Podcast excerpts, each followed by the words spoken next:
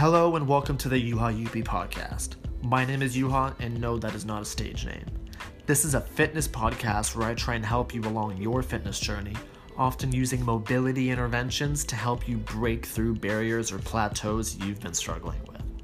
And if you're like me and believe that improving joint health should be a part of your routine, this is for you.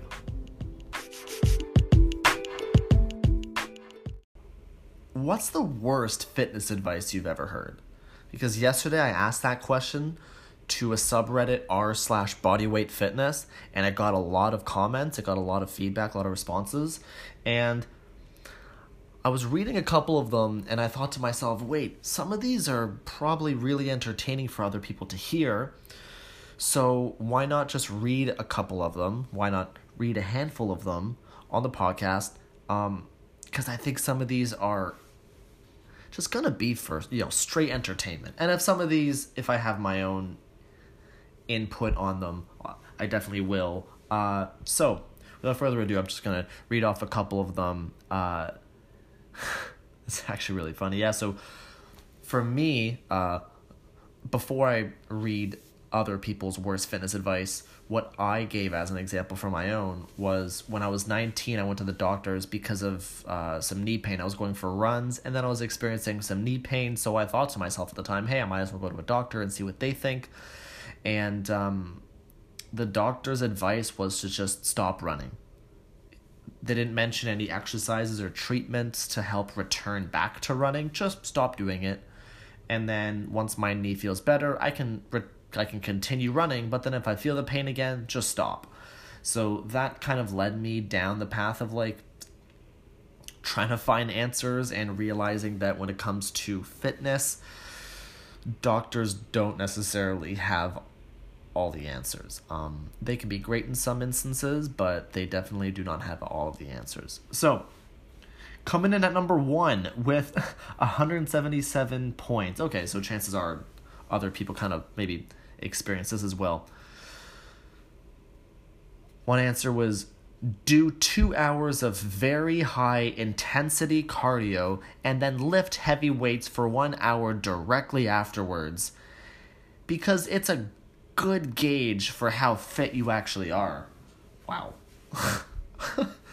um yeah, I read that earlier and I thought like it's a good indication of what? Like fit you are for what? Like doing two hours of high intensity cardio, you're gonna need to get some treatment afterwards. Like you're gonna need to take an ice bath after that, maybe get like a massage, or even just doing an hour of high intensity just lifting heavy weights. That is a completely separate thing, unless you're training maybe for something like a a triathlon. Uh, something like that. If you're training for something that is gonna last multiple, multiple, multiple hours and is multi, multi multiple disciplinary, uh, is like a multiple disciplinary. What's the word? Like an Ironman where you have to like swim a very far distance, bike a very far distance, and run a very far distance. Maybe maybe if you're training for that, then you should do something like that eventually. But this is definitely not like a form of an assessment to see how fit you actually are, because that's brutal. That is brutal. Someone said, Where the fuck did you hear that from? Just the two hours of cardio part is rough. I ran a half marathon in a little under two hours and was beat. No way I could have done a normal normal lifting session afterwards. Yeah, exactly. Exactly. Oh man. Uh let's see. Suffering from patella tendonitis a couple of years ago, and I went to a physio. He stuck a set of electrodes on my knee and told me never to ride a bike again. This person is a keen cyclist and he does about 20,000 kilometers a year. So he probably commutes. I did the math earlier and that's on average like 50 kilometers a day. So this person definitely probably commutes as a job no exercise advice, no rehab, nothing. And then he just went on to say that he did his own research and found out that there are things that he can do to return back, but he never returned back to that physio. Yeah, actually, he said that he went to a different physio who was helpful. So he doesn't have any idea why one physio was so clueless and the other was so helpful. Yeah, that's tough. a lot of people have maybe bad experiences with chiros and then they write them off and say that like all chiropractors are bad, which is really not true. There are some great chiropractors. Maybe there are some that have kind of the approach of like crack and come back where they just fit you into like a 5 to 15 minute adjustment session and then say come back 3 times a week. Uh, those people don't necessarily promote um, the people that do that uh, should also be supplementing or not sure.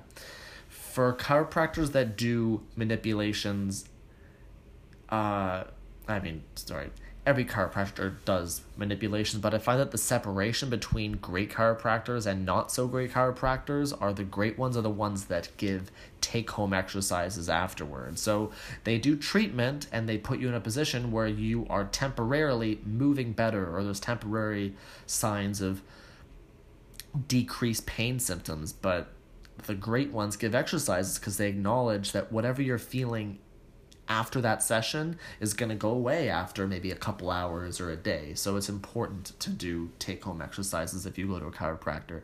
If they don't give you take home exercises, then I would personally choose just to go to a different one. Another comment I had a doctor that told me being muscular isn't fashionable anymore, so I shouldn't worry about pushing myself any harder. Yeah, that advice reminds me of something that like my grandma would tell me of like when I would go for a run or like I'd return home after a workout and she would just say like oh you ha you push yourself too hard. And like she's from Finland and has like a very thick Finnish accent.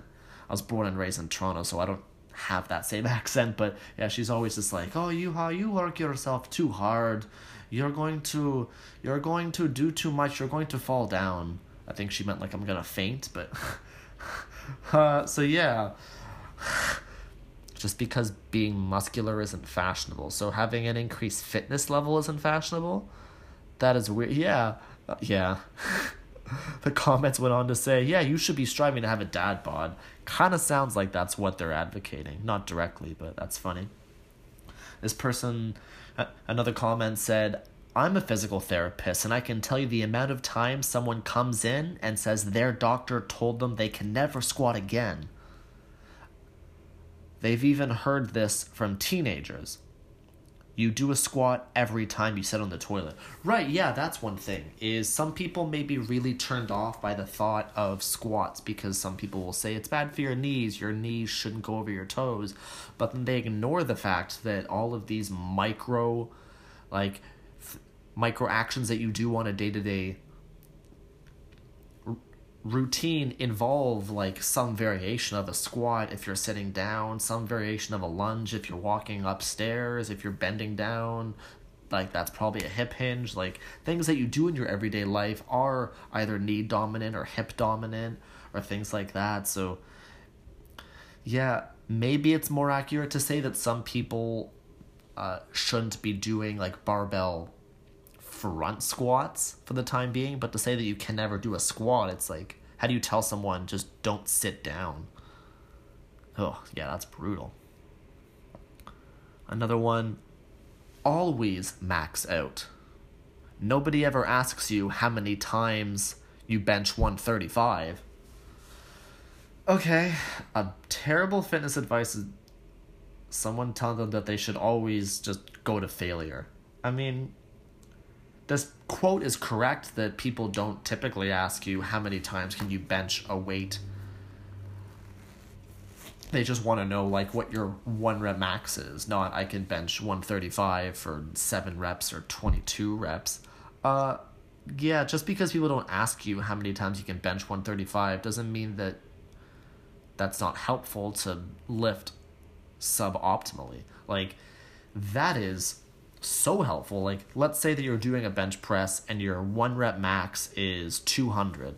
Well, if you only do bench press at 200 for one rep or 195 at, for like two two to three reps, you're lifting too close to your ceiling to the point where you're either going to plateau or you're not giving yourself an adequate time to kind of ramp up to reach a new PR. So if you're personal record for bench press is 200 pounds for one rep and you're stalling and you're trying to push through that plateau, take that 200 pounds and dial it back like a third. Like in, instead of benching 200 pounds, bench like 140 pounds.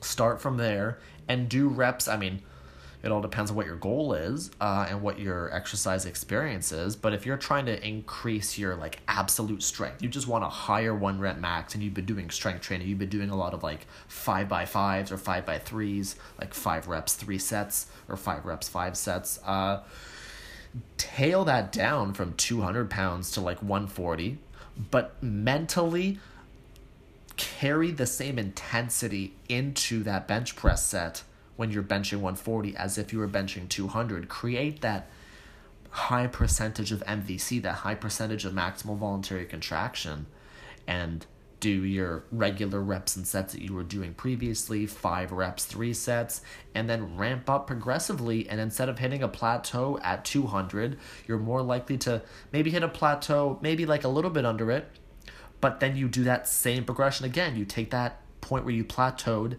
take it down a third ish, you know, 25 to 35%, and then ramp up again. And eventually, instead of stalling at 200, you're going to stall at 210. And then you scale it back again. And instead of starting at 140, you start at 150.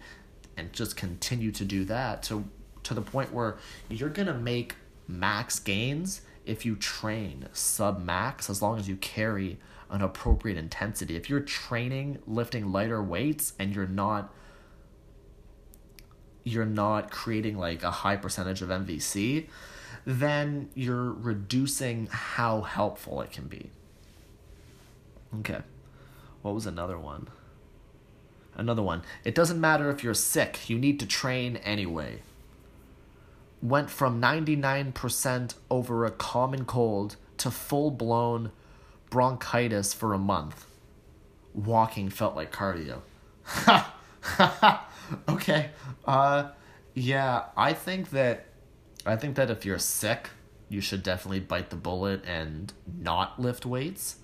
But if you're unmotivated, like if you just wake up and you're just like a little bit fatigued, if you're just feeling like DOMS from like one or two days ago, yeah, you should probably push through that. You're like, oh, my back is sore from doing all these rows. Should I work out in 48 to 72 hours? Yeah, you should. But it's like, if you're feeling like, oh, I feel like symptoms of a cold coming up, or I think I have strep throat, then yeah, of course you shouldn't do that. Maybe at home you can still do some maybe like light, kind of like a full body CARs routine, just to stay in a routine and just to stay into the rhythm of continuing to move your joints in full ranges of motion every day but if you're talking about like going into a gym and just like trying to like hit weights hard, yeah, you shouldn't train anyway just because you're sick. You're sick for a reason. Get better. God, yeah. People say, I freaking hate working out when I'm sick. Not worth it to me. Tea and sleep. Yeah, it's not worth it to work out when you're sick. Especially for most people where their goals are long term. Like, if you're trying to if you have a very short term goal, some people, and I'm not necessarily advocating for this, but when you have a shorter term goal, people try and the tendency is you have to do more in less time because it's a shorter it's a short term goal. But if your goal is just like, I want to be healthier, I want to be stronger, and you don't care about reaching a certain weight or a certain accomplishment in six weeks and you're okay if it takes you months and months, yeah, just if you're okay with playing the long game, then taking some time off when you're sick is totally appropriate. Another quote There's no difference between a front squat, a back squat, or a leg press. Ooh, this person heard it a couple days ago from a collegiate strength and conditioning coach. There's no difference between a front squat, a back squat, and a leg press. Well, yeah, I feel like I shouldn't even have to comment on that. I feel like that should be pretty common sense.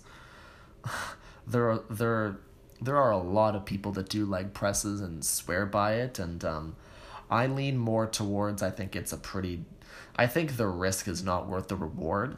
I think that it can get your legs stronger, but it's not worth the risk of injury that you put on your lower back on your spine just in the position um okay yeah just in the position that like the typical leg press puts you in um also it says leg press there's a chance that they're talking about a different variation but just like the more traditional leg press when you like lie down and your feet are kind of up in the air and you have just plates on both sides and you're just pushing yeah you may be working your legs in a way that's going to promote strength, but it's not going to it's not worth the risk of injury. And if you have like a history of back injuries, or if you have a history with certain lower back pain, then yeah, that's just not a good thing to do at all. And front squat and back squat, it's the difference between promoting anterior chain versus posterior chain. The forces are distributed different. The prerequisite mobilities are very different. You need much more ankle dorsiflexion to successfully go through front squats. You don't need the same dorsiflexion if you go through back squats. Yeah, just yeah, that's yeah, that's not good advice. That's not good advice. In fact, not everybody is even ready to be doing front squats or to be doing barbell back squats. Not to say that they're bad exercises, but some people just aren't ready for them at this time. Another one, I was given the general advice just to carb and protein load before every type of workout. It definitely didn't feel good. Carbs before a long run? Great. Protein before a lift? Awesome. Stuffing myself with both the day before either? I was always sore, had brain fog, and didn't perform well. Yeah, nutrition is definitely a big thing uh, in terms of just like being ready for sessions. Um, lately I've been experimenting more with training fasted, but that's because I've been trying to get more um, morning lifts in. Actually, at the gyms just down the road from me, they opened up for a week, and unfortunately because of COVID, they're closed again. But um, no, I was doing some morning sessions, and I'm not a huge breakfast person. Like even when I do eat breakfast, I don't, I don't love a big breakfast. But uh, so general advice is to carb load before every workout no, you don't need to do that. Um, it's definitely important to have something, but that's also so individualized, and it also depends on what your goal is, and also depends on what type of workout you're doing. Um, it can be much safer to do fasted cardio, and some people don't feel comfortable doing like fasted strength training because that's just so physically exerting. Some people end up being just lightheaded. So, yeah, that is that that is more like an individualized. That's a case by case basis. Next one. Okay, I'll read three more. I'll, I'll read three more. This stuff is so interesting. Go hard or go home. While that's all well and good for a teenager or someone in their 20s, one day all that hard is going to catch up on you and it's going to sideline you. Eh, so I do completely agree that recovery is huge and the younger you are, the less you. Mm, no, yeah, yeah.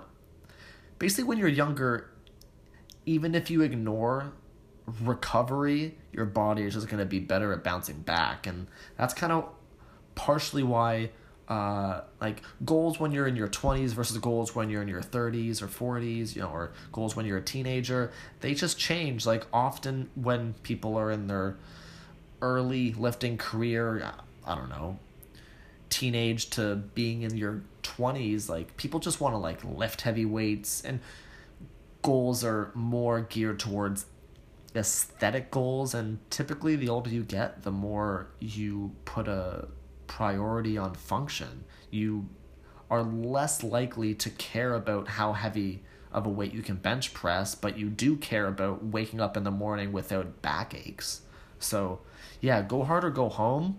I think it's more helpful to just promote consistency and also active recovery. Like, if you really need to stay into the rhythm of going to the gym a certain amount of times per week, or if if it's really helpful for you to train, you know, five times a week, not only for gains but because of like mental health if, if you just feel better training often well then you have to acknowledge that sometimes you're going to have to vary the intensity of it. You can't go hard every single time.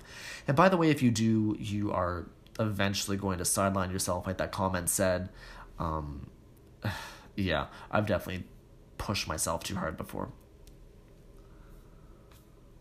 let's find a good one no days off no no no yeah yeah. Um. Oh.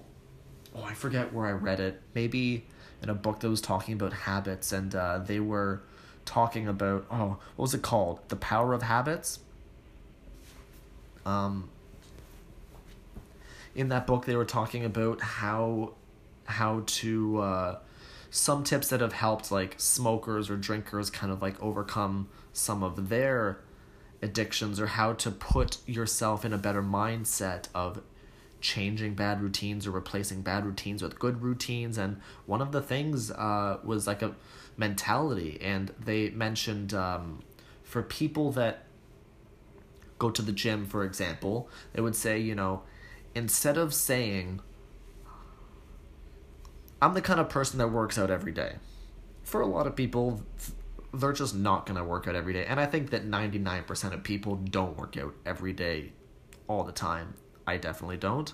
But yeah, like often, five, six days a week, I think is manageable for most people if you can choose the right time interval, anywhere from 15 minutes to an hour. But a tip that they said was helpful was speaking about yourself and just saying something more along the lines of, I'm not the kind of person that takes two days off.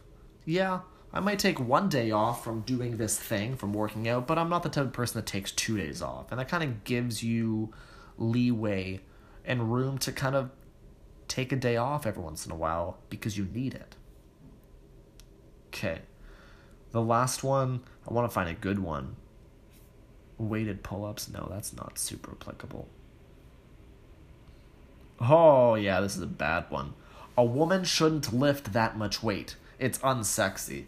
Yeah, that definitely deserves an entire podcast on its own. Um, yeah, women should lift. It is not unsexy. like, what? In an ideal scenario, what does lifting weights do for you? It makes you stronger. Hopefully, it makes you healthier. It gives you more muscle. It reduces the amount of fat that you have. So you're saying that it's not sexy for women to be healthy? Nah. I can see where this quote is coming from. Like, it's probably talking about, like, maybe it's saying that women that have so much muscle aren't sex, but, like, no, come on now. That is so dumb. That is so, yeah. Women don't get bulky just by accident. Like, if people are worried about getting bulky so quickly, that does not happen to. That may be the exception, but that's not the rule. For someone who experiences putting on large amounts of muscle very quickly. Uh, yeah, that's the exception. That's not the rule. So, anyways, I'm going to leave that off there. Um, if you want me to do a part two, if you want to hear more things from this list, by all means, there's a lot more comments here that I could have went over, but I think that was a pretty good list for today. So, anyways, uh, if you have any feedback for me, uh, by all means, leave that in like the comments of this podcast, or by all means, uh, leave me a review. Find me on social media. If you have any specific topics you want me to cover in the future, you can find me on, you know, most most social media platforms. Just search my name, Juha Juppi, J U H A J U P P I. Know that is not a stage name. That was everything for today, and I will see you in the next episode. Bye.